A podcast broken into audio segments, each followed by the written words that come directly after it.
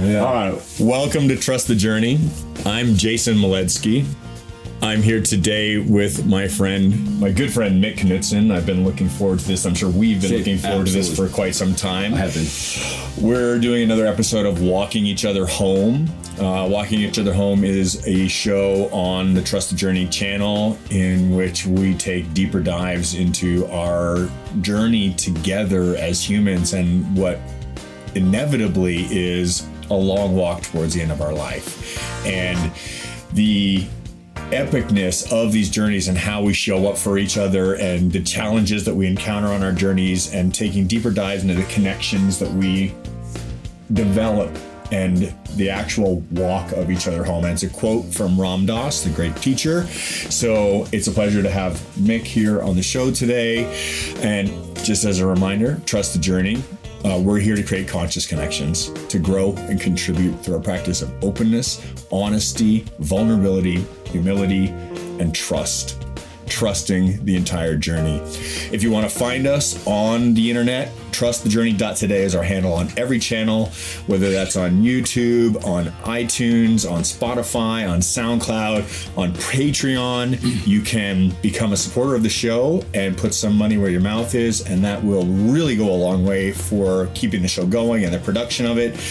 And we'd like to thank Kimberly Joy Voice, our podcast editor for making it all happen for us. She does a fantastic job, and she's just a wonderful human, and Mick knows her well. Yep. Yeah. And um, so, Mick, let me introduce you a little bit and see Great. if I can um, touch on a few points. Sure. I first came to know you through Blinc magazine. Correct. So, how long did you do that for, and what was that? Um, so I started it um, in 1994, and it was because there was a vacuum of information in base jumping, and I was uh, very excited about base jumping, and I just felt there was a this new medium called the internet that was just coming out, and you know I wanted to share that medium, and so I did it pretty intensely um, for a while.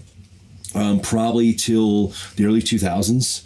And then at that point, you know, there was a lot of conflicting um, draws on my life trying to make a choice of you know what do i going to do i had been married at that point and so my focus went into uh, my actual career versus doing this as more of a, a side thing.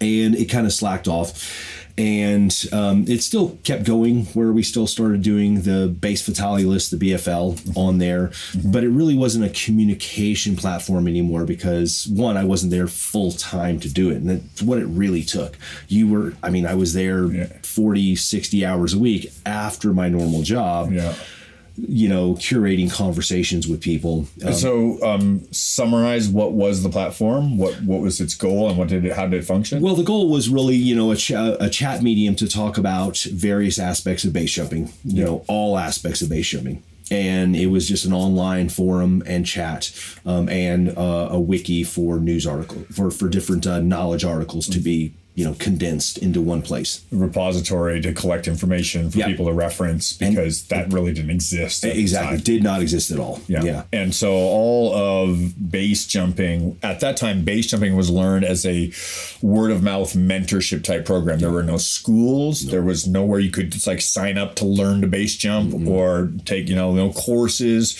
It was strictly a mentorship based thing where you got to find somebody who knows how to do it and get them to say okay i'll teach you. Willing to. And, yeah. get somebody who's willing to teach you and capable to teach you to just take you out and, and teach you how to do it. Correct. And that was a very challenging thing. And I, I so thank you, Mick. Yeah. Because I used that resource a lot. Right. And I learned to base jump on the internet in 1994. In wow, 1994, I got an article, How to Base Jump, mm-hmm. like a two page article from Walt Appel. Yep, I remember his stuff. Yep. Right? And it was very simple like use a longer bridle use a bigger pilot chute. Here's the slider up slider down differences what to do with your brake lines like a very basic breakdown. Yeah right. And i literally had these couple pages printed out because i didn't even know how to use the internet. My friend printed it for me and i took those and went and did the rigging and went and made jumps. Right. And just followed so a lot of people did. A lot of, so that was the only thing right? Like you either you learn it on your own and trial and error and error mostly error error in the world of base jumping is life altering at minimum. Yeah. It can be life altering, it can be life ending. You know, say at minimum it's life altering. Yeah. At the, especially then. Yeah. Not so much, not as much now. It's gotten better, obviously, with technology and the knowledge. But when a lack of knowledge, you're winging it. Yeah. And what you don't know, you don't know.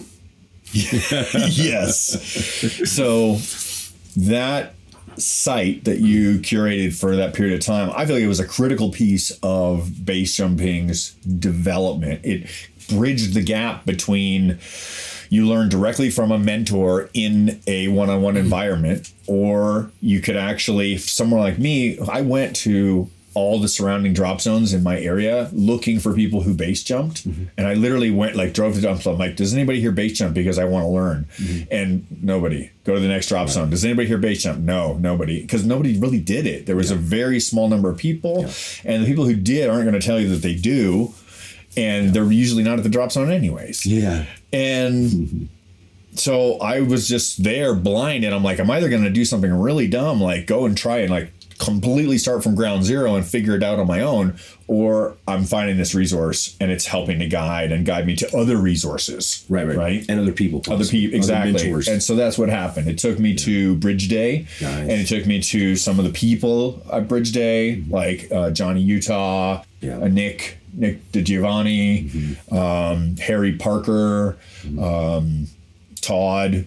Uh, Shoebotham. Shoebotham, yeah. So a, a huge amount of peop resources of information, right? Yeah. And I wanted to say thank you for that. it was my pleasure. I really enjoyed doing it. I really enjoyed seeing people get the same enjoyment out of base jumping and safety that I did. Yeah. You know, I, I basically had a, you know, a lot of uh, old time mentors that were really strict about, you know, being safe about it because they knew the implications and they instilled that in me. And, you know, I wanted other people to en- be able to enjoy this sport because it changed my life. It So- really changed my life. So when did you start? Um, I started learning in 92. And then I, you know, again, the mentorship can be anywhere from, you know, it used to be a couple years. Yeah. It is what it used to be. Not, any, you know, Yeah. obviously not anymore, but, uh, you know, it was a long road just trying, like you're saying, trying to find, oh, who's this? What's, you know, who can I find that'll teach me? Nobody wanted to share that. And then it took a long time to finally get that information and find anybody. And then, you know, was, you know, little information at that, only what that one person knew, not what everybody collectively knew. So that's a huge difference. A huge, huge difference. Yeah. right? One person's guidance, as experienced as they might be, one person's guidance is still a singular opinion. And one of my um, this this is the statement that I give to people whenever they say, "Can you give me some like guiding advice? Like, what's your overall, um, you know, direction? How do I figure something out?" I say, get as much reputable information as you can from as many sources Sources. as possible, and then collectively aggregate that together and come up with what you think to be the kind of you know the average of all that information Correct. so that you can you know be as most likely to stay out of those out of those brackets near the end that end up where things happen Exactly. right? try and Exactly stay in the middle yeah I agree with that very much. Yeah. yeah And that's the challenge. Was the challenge. Now with the internet, it's not really a challenge anymore. It's it's you know, it, we have other things now. Yeah. You know, that are challenges. So now there's all kinds of courses. There's lots of different resources available on the internet um, and in person, and you're getting the amalgamation of many people's knowledge Correct. through uh, companies like Apex or Learn to Base Jump or any of the other examples that are out there, where you've had people spending decades or the last majority of their lives investing into teaching. you know. Correct. Yeah. Which is great. Which is really helps, you know, the new person coming in. Yeah. Know. Tell me how base jumping has changed you. Oh my gosh, so many ways. Um, it's helped me understand. Um, it's helped me to understand myself, what's important to me, because what I really found, especially early on, I don't think a lot of people get new jumpers don't get the same view or implication as we did, or especially I did when I started. For me, when I started, the implication was if you are not present right this second when you're doing this jump and you're not ready to handle what you're about to endeavor into at minimum, it's going to be life altering in a very bad way, or it's life ending. Now we don't have that same implication because of safety and stuff, and there's places to jump that are super easy. We even have base jumping for ta- you know tandem base jumps. Yeah. And so for me, the change was to understand to take every moment seriously and not just my base jumping but that boiled over into my other life i'm like wait a second when i go and i'm base jumping if i'm taking this moment so seriously and i have no clue if this is going to be my last moment. And then i started thinking i've heard people go on base jumps and that's fine and they get run over by a drunk driver on the way home. I'm like i realize now that there's all these other things in life that make things critical and it has made me less passive with life because it is so precious. I don't know and so to be able to see that clarity is sometimes very overwhelming because it's so you know the stimulus is so intense because you're seeing every little thing. Or I remember the first base jump where I freaked out because the hairs on the back of my hand were moving with the air, and I was that in tune with my whole body. I'm like, what was that? like I'm, my whole yeah. body is alive. My yeah. whole soul and self is alive, and that didn't happen before base jumping for me. So I, it's a beautiful description. I I really relate and I appreciate yeah. the context of the awareness of the value of the present moment, right? Like we're realizing, okay, if I put myself in a life threatening situation of stepping off of some object and putting myself in free fall and literally being seconds away from the end of my life, like we we've clicked the countdown timer mm-hmm. very clearly said, okay, it's three seconds till it all stops. And that gives us a frame of reference that we don't have until we do that. And then once we do that, then we start to say, oh, this is actually happening all the time. Is. This is actually happening all the time. I'm sitting wasting my life on Netflix, or I'm working away at some job that I don't care about, right? Or in a relationship that's not, you know, feeding me or watering me or lifting me up, and right. there's all these things. And so, um, I think that the beautiful journey in this and this is part of the trust the journey and part of why I wanted to have you on the show right, right. is I can very much relate to you know you and I started very similar time mm-hmm. a couple years behind you. Yep. And we've been on very similar crisscrossing paths for many years. Mick and I saw each other. We've seen each other jumping. We've seen each other doing our thing and yep. being in our lives and we never really connected. Yep. and it wasn't until a certain number of things changed as far as who each of us were and are, were, who we were and who we are now. Who we are becoming because of the things that led up to that point. Yeah. And and not to interject, but I mean to talk Please. about, you know, we we we build up these things and we're a we are a you know a our own little universe of experience that have that have happened to us individually and as we transform, and I, I, you know, we've talked before, me and you about this, and yeah. I'll tell you my view about it. As I've progressed through base jumping, and I have continued to see what it is for other people, how it's progressed, what it becomes for me, what I've done is I've been able to introspect and really understand more about what base jumping was for me when I started and what it has transformed into because at the end of the day, yeah, everybody is doing things in their life for a reason. Now, let's specifically talk about base jumping. We're base jumping for a reason. Some people actually are doing it for YouTube, some people are doing it for ego. Some people are doing it for a reason they don't quite know about, yeah. but they know they feel something in their body. Some people do it in PTSD because it's the only way they can feel. Yeah. But at the end of the day, you have to understand if you want to have purpose with doing this, and you have to be purposeful, I feel, with approaching this part of life, going that, hey, I am really putting myself out there and there's an implication to that. There needs to be a purpose. If there's not, then you may be doing it and not understanding that, hey, this moment is all you have right now. But if you have purpose, you understand why you're doing it. I understand why I have done it in the past. I understand why I do it now. Like They're why- not the same reasons anymore. they're not the same reason. No. No. I agree with the reasons I did it before because that's what I needed then. Yeah. And I'm really lucky I was able to come through that because now the reason I do it is completely different, like completely different than what it was. Yeah. And I am honest with myself about that reason. And it doesn't matter if anybody else understands that reason because some people still look at me and like, what the hell are you doing? It's it's mine. It's something I do for me personally. And it's something that still keeps me connected to- with my own journey and my purpose in the journey that I'm continuing on with.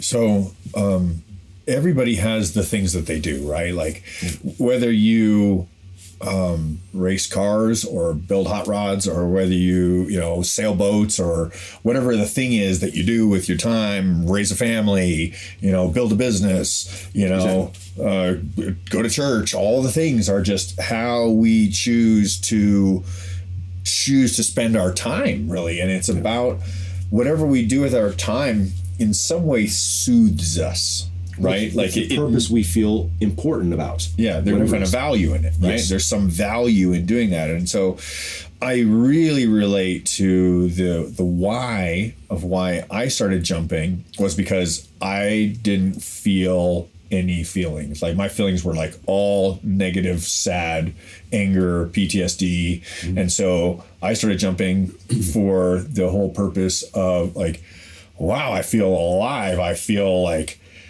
aware like my eyes are wide open and i'm present and i'm actually calm as opposed to like just in a state of anger all the time the rest of the time i was just angry even if i didn't know that i was angry all the time and i didn't know it at the time like when i did when i started jumping i didn't know how i was all the time at all like i had no consciousness of how i actually was Right. right? Until I started doing something that made forced me to start being consciously aware of what how I'm feeling, how I'm acting, what my present state of mind is, and how that's going to relate to what I'm doing. And now that's a rollover into every single moment of life. Right. Right. Exactly the same. Same here. I mean, now it's like I did it before. I didn't, you know, just reflect. I used to do mine.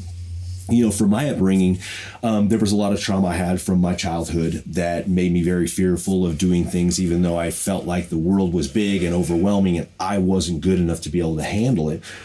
And and I was told by a lot of people as I grew up that I wasn't good enough to handle it. And for me, base jumping was this thing that was almost you know, you know, you you can't handle it because you're not good enough. And I'm like, well, am I? Can I control those feelings? Because the same thing like you, there were so many feelings, I just felt paralyzed. And I'm like, ooh, that's not what I want. I don't want to go through life paralyzed or not being able to do anything and control these emotions in my body that I don't even know what they are. So for me, I walked up to those emotions and said, these are really overwhelming, really scary, and I want to understand what they are, why they're there, and how I can coexist with those feelings instead of being overwhelmed by those feelings. So it's a control. But like at the essence of it all, it's like wanting to feel a sense of control of some Over- uh, of yourself, of yourself. or, or of the just a sense of control. Because I know we, we all of us in our life journey, we all struggle with this need to feel like we have control of what's happening, so that we can feel some kind of peace that goes with that. But in the end, I think what we end up realizing, and so skydiving or base jumping or any anything, any activity, we start realizing we're not actually in control, No, right? We're, we're not actually in control. We're the what's occurring is occurring, and we all we all have these life experiences mm-hmm. that say to us. We feel like we're in control, and all of a sudden something happens to proves we're not. exactly. Right? Exactly. and we get that sharp reminder to go, oh, we're just participating in this grand adventure, Yeah. and there's an illusion of control. Correct. And so I think one of the things that happens with this endeavor to to find it. Like we, where you when we're young, we try to like create this concept of uh, I can I can control what I'm feeling, I can control how I'm acting, I can yeah. have some sense of control. But then, then we start to go, oh, I can have some some of the control, but then there's an element that's always outside of my control, and I just have to accept that. And then with that comes a, a peacefulness that, at least for me, I'm like, oh, at some point, I'm actually not at the wheel. No, you no. know, Yeah.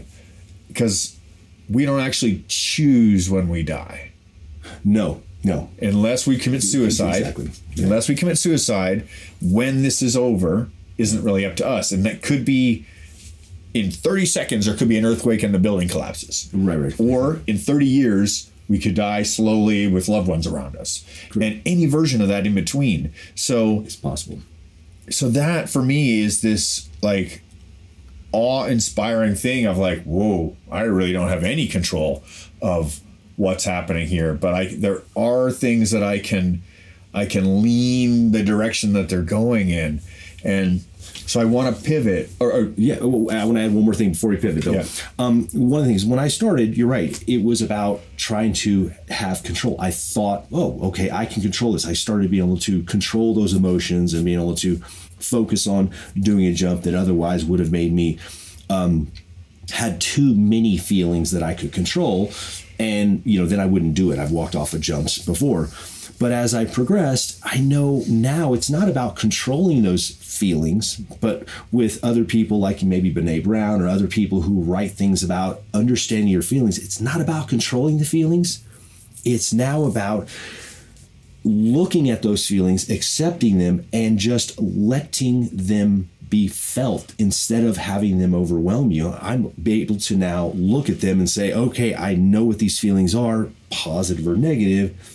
And instead of me trying to subdue them with control, I'm just, okay, here they are. How does this make my body feel, my mind feel? Because they're in there. Let's just let them have their existence. And now I live into those feelings because I'm letting them happen. it's so different right Very the difference between experiencing an emotion or feeling and becoming a feeling like having that feeling determine who we are Right. and i know for years i walked around being anger Right. rather than experiencing anger Yeah. and that that concept of being able to separate the two things and you're like oh i'm i'm having an experience versus i am this Yeah. or this is me now this is what happened to me and now i'm this Yeah. Right. Right. right that's so powerful Right. But it takes a long time to get to. And because it is so subtle, man, it's a lot harder to be able to view those things. No. Feel them consciously with yourself and not judge yourself about it. no I, I don't know if i agree you say it takes a long time to come to maybe it took us a long time but do you Well, think we- if we have the tools if we're given the knowledge and the information earlier Right. Right. Does it take nearly as long uh, No, I, I- uh, you're right. You're right. It took me a long time because I didn't have, you know, the direction or anything. I'm just fumbling around trying to equate what I know logically and what I feel of these emotions and what I feel of implication from where I came from. It took a long time to decipher those. I don't think it necessarily takes time. I do think it takes intention Yeah. because it's too easy to just embody like that anger or the helplessness or whatever versus live through it and be like hey this isn't me. This is just an emotion my body is feeling. Mm-hmm. And i can change how i react to that feeling. And i don't have to just embody it. I can live through it and just view it instead of let it you know subsume you. Yeah. So I want to pivot and talk a little bit about growth in other areas because I was we were getting to the point where we got to meet and got to know each other. Right. And now it's been some years that we've known each other and we've been friends and we have a very deep, loving, connective, trusting, vulnerable friendship where we've been able to share lots of parts of ourselves with each other and rely on each other to be like, hey, I need somebody to talk to, or hey, let's spend some time and and and observant of each other's journey in the sense of I've been watching Mick decouple from the traditional house, job, wife, nine to five, this is life concept and recreate an entirely different structure of living Right. and open up your mind and your heart to um, thinking and being in different ways Right. and doing the same journey myself. The same thing. Like I've I, been seeing the same thing. yeah, so we've been watching each other and seeing it from afar. Like it was really cool. This is another one of the things where the internet has brought some magic into our lives because we're able to witness each other's journey from enough of a distance um, that we're not really involved in it, but we're able to be like a ping on the radar to be like, yeah, good job, man, or cool, like you know, like I see your journey and you see mine, and so that happened for a number of years for us. Where yeah, it has Still happened. is, though. It's yeah, of course, yeah, it still does because of social media. Yeah. Um, but I think that social media, and so I, I want to put point out some of the positives here. Because people are always hard on social media for the negatives of what they are, and I want to point out to some of the positives because there's a lot of value in the in the internet and in social media that we don't necessarily leverage. And so I think part of our friendship is based on and many other friendships that I have and that we have are based on this seeing other people out there that are vibrating on a similar vibration to ourselves mm-hmm. and are on a similar path and then having that bring us together where if it wasn't for that medium we really would only bump into each other once in a while at a social gathering where we're in the same place at the same time For moments only. yeah, for moments, and we wouldn't have the context that's like, yeah, I'm really stoked about what Mick's doing with his life. I've seen him hiking, I've seen him, you know, uh, living out of his trailer, and I've Yeah. seen him, you know, doing um, remote work lifestyle and Sure, sure. and doing plant medicine ceremonies and all these other things, and and then I'm like, oh, there's somebody I want to hang out with, right You you know? get to know more because we all we all have we all have stories. We all have our own little grouping of our experiences and it's not just base jumping it's everything. And the more we get to share those experiences like you've had experiences that i haven't and it gives me an insight as far as um, other possibilities besides what i've done you know and and those sharing of experiences i think is what's shortening a second ago you're talking about hey it took us a long time to get to this place can we get to the next place quicker by sharing other information Yeah. sharing experiences you know that are similar that we can resonate with I actually didn't like you at first. really Yeah, do you know that? Like, i didn't i would love to know why I think it was just that we kind of rubbed each other, or you rubbed me in a way where I was like, man, who's this guy? Like, who's he- he's really uh, like intense and kind of abrasive in how quickly the interaction was with a lot of intensity. Right. So it's like very much like rushing the door and like, hey, blah, blah, blah, and I'm kind of like, I don't even know this guy. So like for the amount of energy that he has in my space or this close proximity to me, I was kind of like, yo, back up, you know?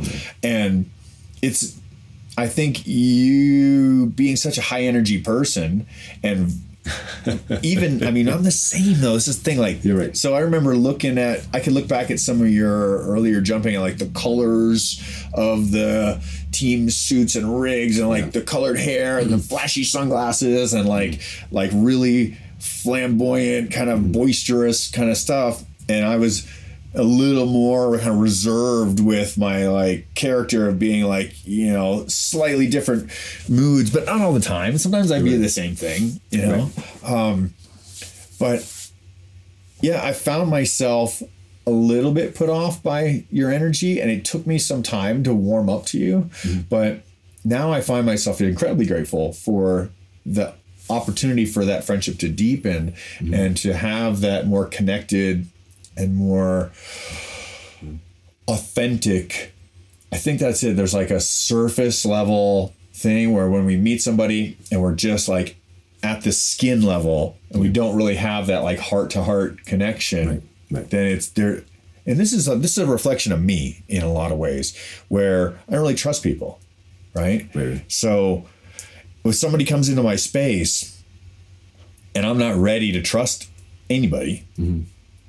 Then I'm going to close the door to them. Especially if they're really open, then I'm even more closed. Right, right. Because I'm not going to take that risk of like, you know, making a mistake and trusting somebody too quickly and then regretting it. Yeah, right. You know, so I think that is also a piece of uh, that of how we interacted early on. Which I see that too, and and I I remember feeling that for a long time of our interactions, and um, and I really never knew what it was. I was just like, what what am I? It, it, it actually what it really did. I understand. This is a very common thing in my reality is that I get very negative um, response from a lot of people. Some of them I don't even, you know, I can see it, but I don't even know anything about it. But it's that energy piece where people are not willing to take those chances. But the real, you know, and the issue is, is that, you know, you don't know. And it's like once we did get to know each other, realize there's a lot of benefits we have for each other and commonality that it's about taking some of those chances to do that. And see, when we don't take those chances, what happens is you're making judgments based on your own past experience that you don't want around and that can close you off Yeah. you know not only to your opportunity but also opportunity to maybe share something with other people. You know like i said a lot of people have closed me off because of the energy i have and i'm you know and it's you know it comes across many different ways to many people. And then i'm just trying to be open to try to find other people that i can not just i'm not just trying to push you know push things. I'm trying to listen and receive receive that energy or receive knowledge from mm. others as well. Yeah. and that's where we share information. That's where we start growing is when we're willing to have an interaction not just one way. It can't be one way. No. it's got to be multiple ways. Yeah, it's funny. The commonalities are, are a lot actually. you, you, we're we both DJ. Yep. Uh, we've got like similar approaches to life, tattoos, earrings. You've got my old haircut. Exactly. You know, and we're both base jump, and we've both had nomadic careers, uh, uh, remote work lifestyles, and living you know, you know nomadic lives, and so like very parallel paths. And it's been interesting to see how this journey has brought us together because I feel like it's been notably that we're kind of like at a wide swing of Yeah. each other and it's gotten smoother and smoother and smoother and then over time we've really gotten to know each other in a in a really like loving trusting way Absolutely. Uh, There's a word you used before is really vulnerable. Yeah. So that's something I'm, you know, very big in my life in the last, you know, five years is about approaching the vulnerability that I have. Because just like you, look, you know, you say you don't trust people uh, of what you have. I don't trust my vulnerability either. And it's something that is always there that I have to manage. It's my vulnerability, and I have to find out how I open it, how I share it, and with whom I'm going to share my vulnerability with. yeah And it's a serious issue and a serious topic for me. I feel like you've opened up in those ways to me and been Absolutely. very trusting there, and Absolutely. I really appreciate it because that I think is what's brought us closer together. Right, right. You know, I think that's the anchoring thing is that when we show each other our weaknesses, Right. or the areas where we're tender or vulnerable, Vulnerable, yeah. right, like our tender spots, spots where we're like, oh, that's the spot I kind of guard naturally, Mm. you know, or underbelly, then that is where we say, oh, you're just as real as I am and it's not about kind of the the facade that we see from a distance, right? Like, Yeah. we're very colorful characters, Yeah. right? Sure, Um, sure. Whether it's it's the whole um, persona of like, oh, I'm Jay Moledzki, PD Factory team, you know, the beard and the goat, the hair and the whole costume. Mm-hmm. Out, it's a costume, right? It's like playing a part in a freaking movie. That's like this is Right. the superhero character that I put on to go to work every day, Exactly. and it's the same thing. Like I've seen you in the same costumes, you know, Exactly, And at the end of the day, we're all just as vulnerable. We were all born a helpless baby. We were all a scared child. Mm-hmm. We were all a confused teenager, mm-hmm. a angry adolescent, Mm-hmm. right? And then at some point, we're an adult going, "How the hell did I get here? And who am I now? Because I don't even know." Because I'm just a collection of all the things that have happened to me, and not actually who am I? Mm-hmm. And so this is the big thing that I've seen where you and I have now become much more knitted is because the who am I question has arrived on the table in our lives in like the last 10 years Yeah, yeah.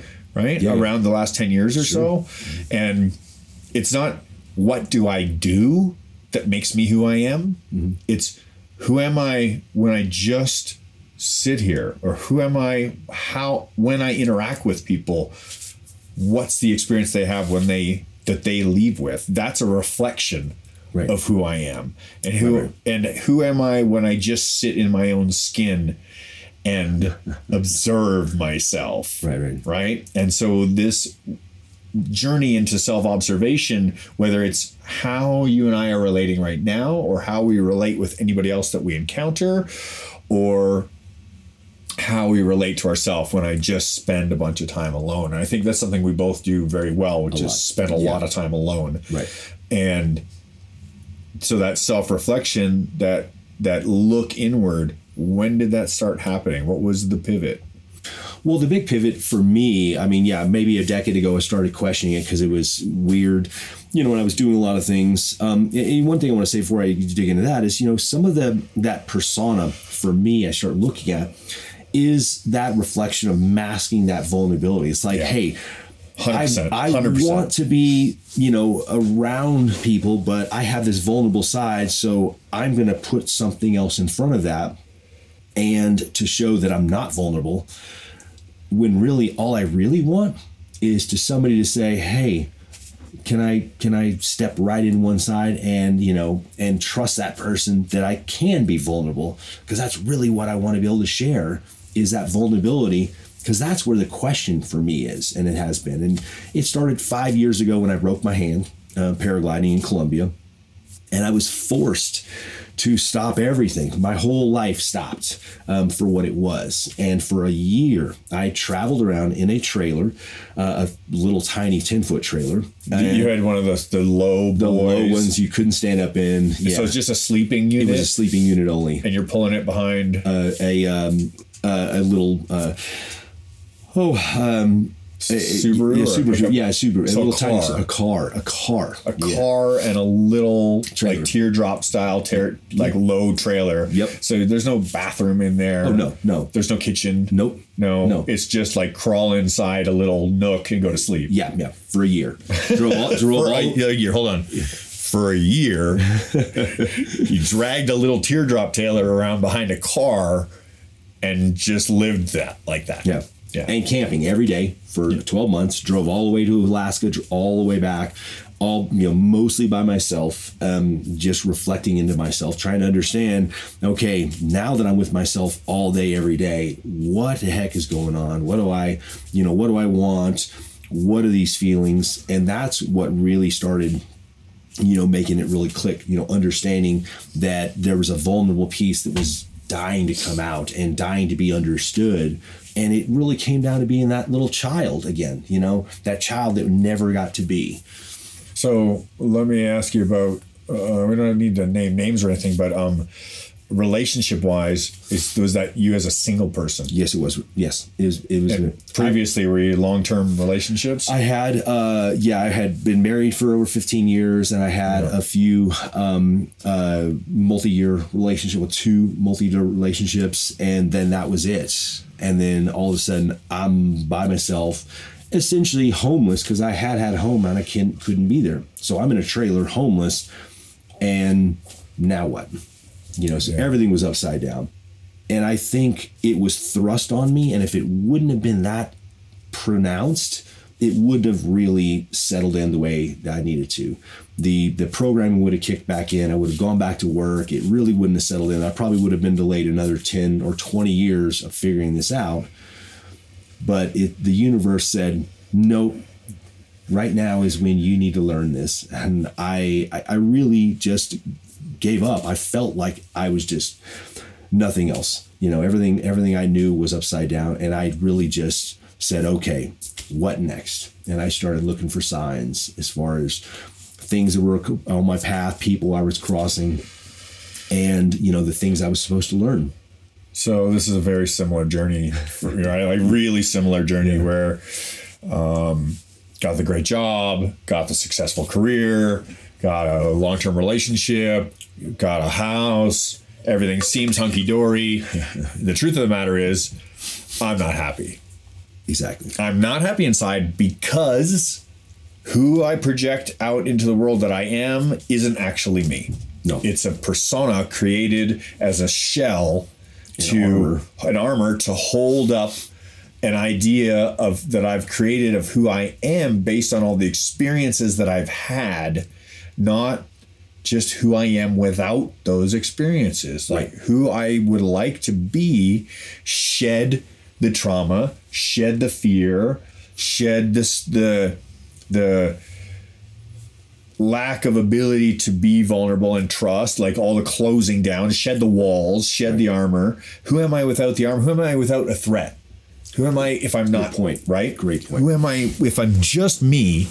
And so you and I had this similar experience of like, okay, long term relationship ends. Stepping away from our comfort zone of the home that we go back to the routine of I'm okay because I come home at the end of the day and have a drink and sit down in front of the TV. Right. Yeah. And that's that's like the that's the opiate of America is Right. I'm okay because I come home at the end of a day and I sit down on a comfortable couch and I have a drink or eat something that t- makes me feel good. And then I go to sleep at night.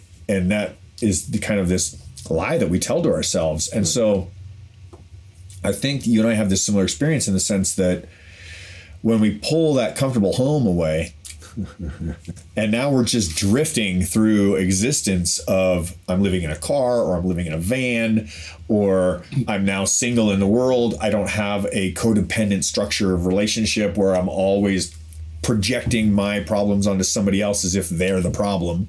There's no threat either. There's no threat, right? Because it's just me. I'm the only threat to myself. Yeah. Right. So there's the big one. Well, yeah. That's the big one. That's we start to realize that the only true threat that exists is really ourselves and what we're the way if we're armoring up all the time, then we don't actually know who we are. Right. We're not aware of how we're acting. Yep. Then we don't even know where our weaknesses are because we don't we aren't able to reveal them. Correct. Yeah. Then we're really becoming a threat to ourselves where we're like we're not nourishing the part of ourself that really needs love and needs attention mm-hmm. and needs healing Yeah. and we're bolstering a part of ourself that's actually exhausting and tiresome and You can realize- become too much. I think this is what leads to like we've lost some friends over the years to suicide, and like I, I hear myself telling this story, and I can be completely honest. I've okay. So have you had a psychiatrist or somebody? Have you had suicidal thoughts? You hear those commercials? Yeah, right. I never understood that until a couple years ago. I realized that I had added suicide to the list of possible things I could do to deal with my situation No, right. and I hadn't even it was subconscious. Like I wasn't even consciously going, "Oh yeah, I'm having suicidal ideation or I'm having suicidal thoughts." I'm just, well, I could always kill myself. Is was like one of the potential items on the tree of like how can we deal with the pain that I'm feeling? Right. And It's mental pain too, is what it is. It's not even physical pain yeah. So most of the time.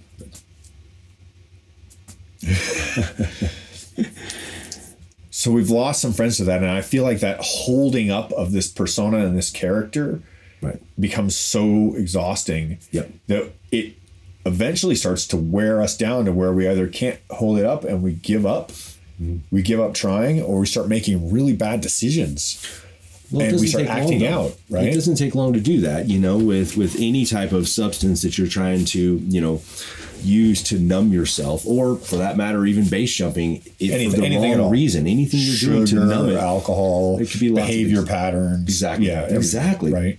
And that's where I had felt I had the advantage of spending a year by myself, which was not pleasant. I wouldn't have not have would not have wanted somebody else there because it would have just been so Didn't much look fun. It didn't. It wasn't. But um, but it was very, you know, enlightening to see this person that all of a sudden shedding these armor because the armor wasn't there. Nobody was there to, to put the armor up. But all of a sudden I see this person. I'm like, who are you?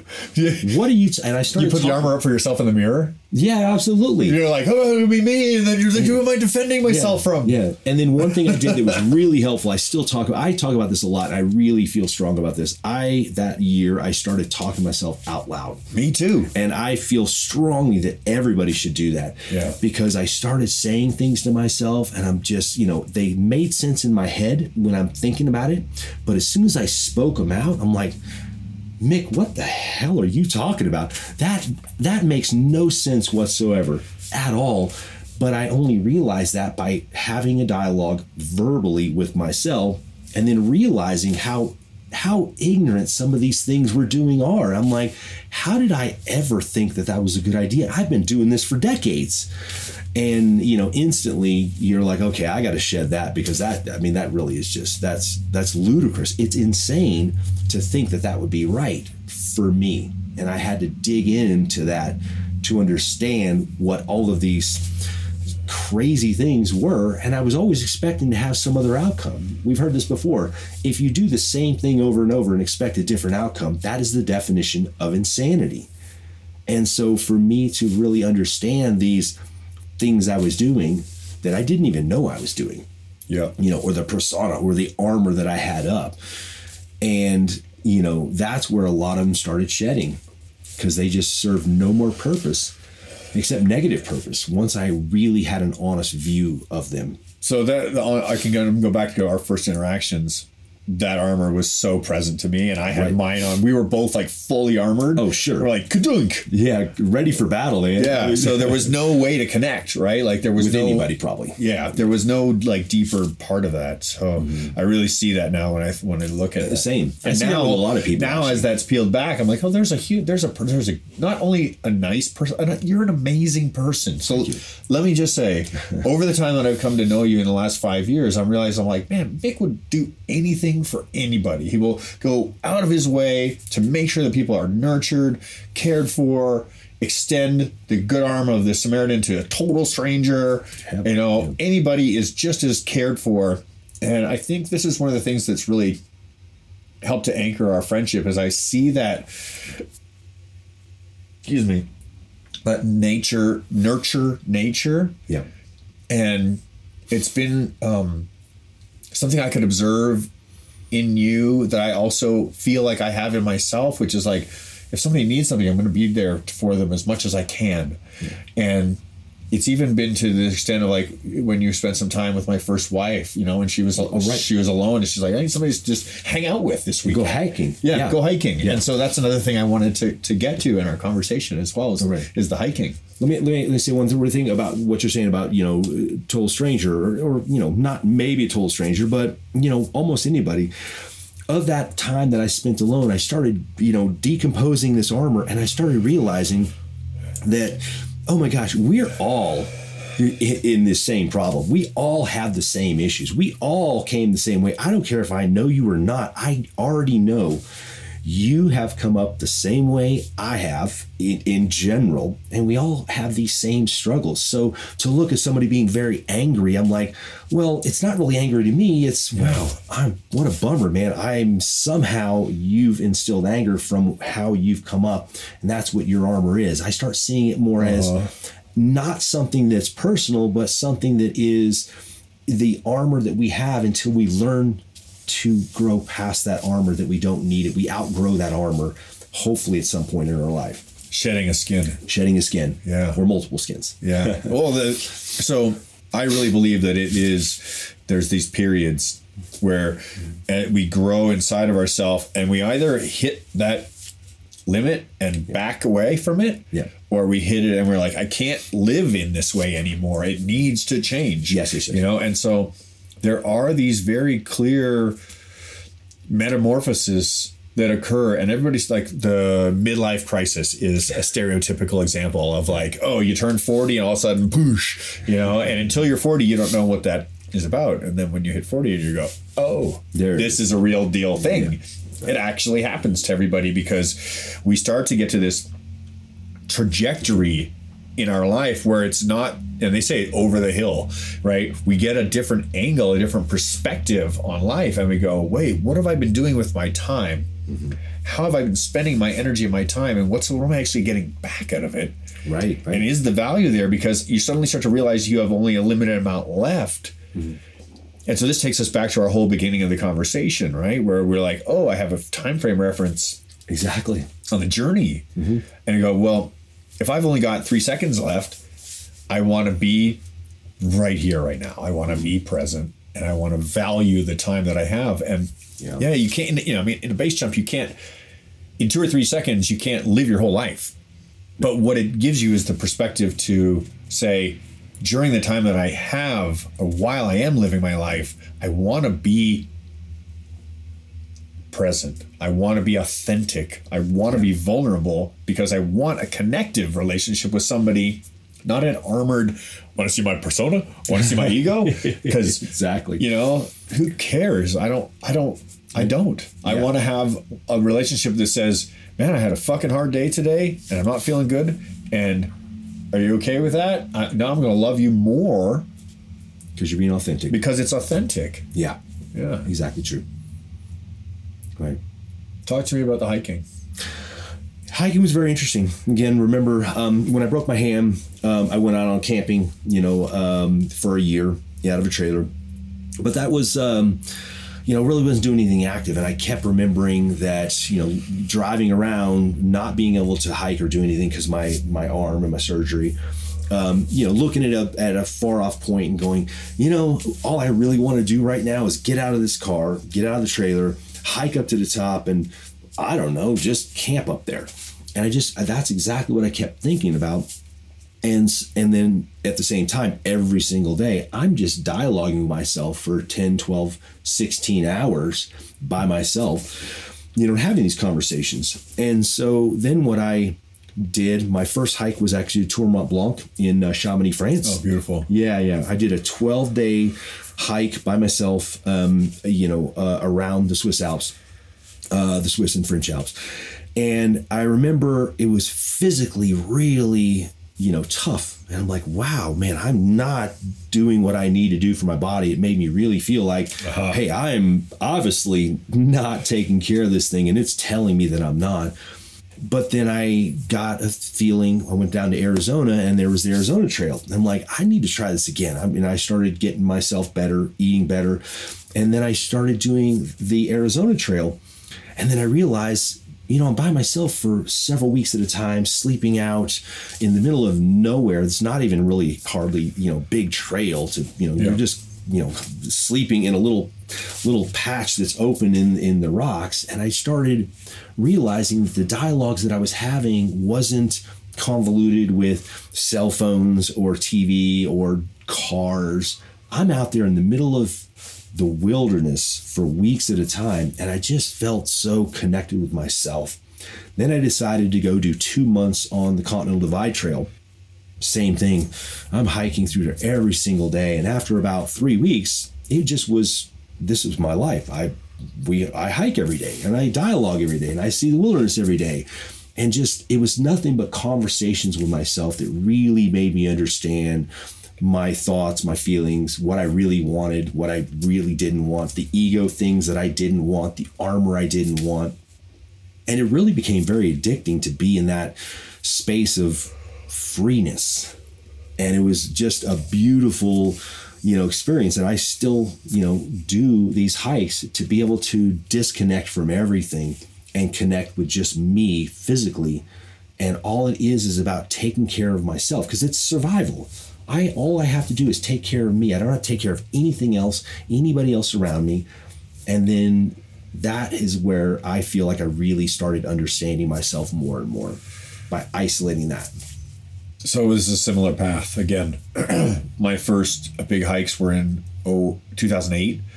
Uh, I started going to Alberta and hiking long sections in Banff and Jasper National Park. I went to Patagonia and hiked a bunch in Patagonia. And then base jumping as well. Started pulling more and more hiking in Norway and in the Alps and um, the and then eventually the Appalachian Trail right 18 Right. yeah and so I've seen this similar path in ourselves as well of like, oh, I'm going to just disconnect from all these things that I think are who I am in my life and what's important.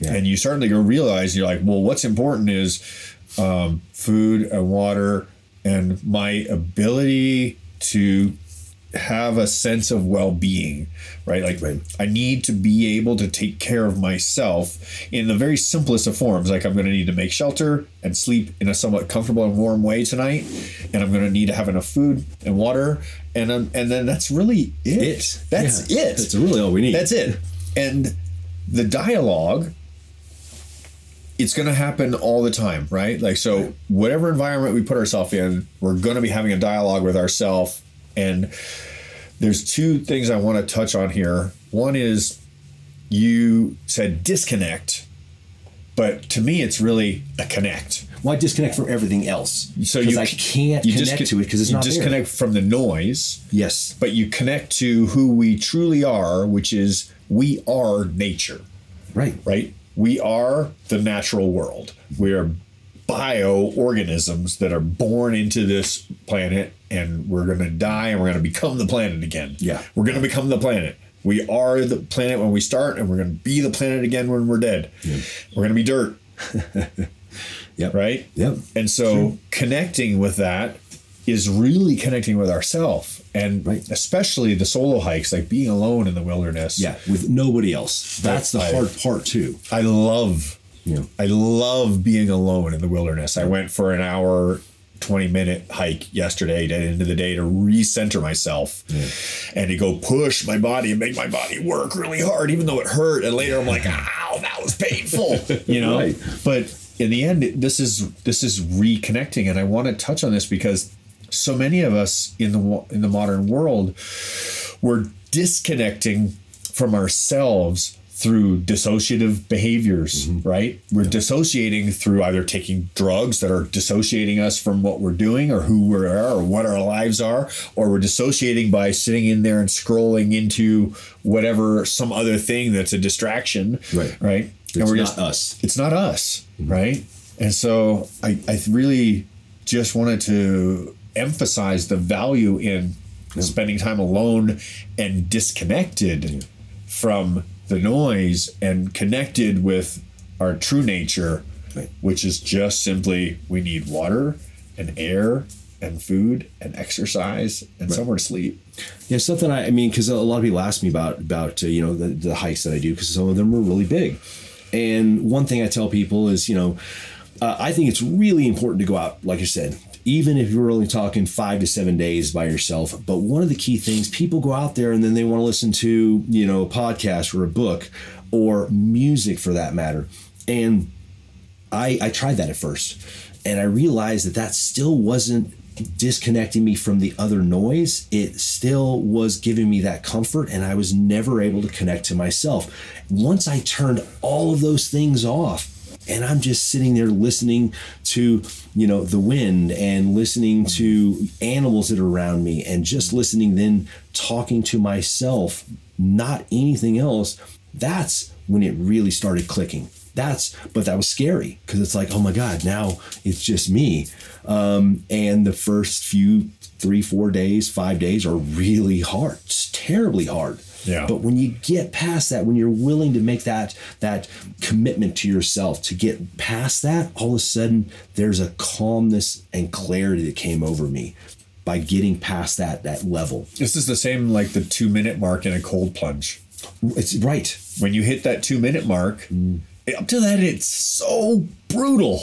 It's brutal. You're just like, ah, everything's at 100. And, ah, It's all this noise. Mm-hmm. And then we hit this two minute mark, and then everything kind of calms down and, Yep. and it, it gets serene and, and spacious and mm. pe- it's, it's soothing right right? Yeah. And whether that's you know the fifth day that you're alone in the woods, or whether that's the two minute mark on the cold plunge, or whether that's your return for the fifth time to ceremony, right mm-hmm. any of those examples, all the examples that are out there, they we get so attached to this idea of who we are is what we're doing and the things that we're surrounded by Right. and I think what I'm trying to pull us back to is this recognition that we're both identifying in ourselves is that who I am, who you are, who we are is nature. And that at our core, we're actually really peaceful Yeah. and connected. Right.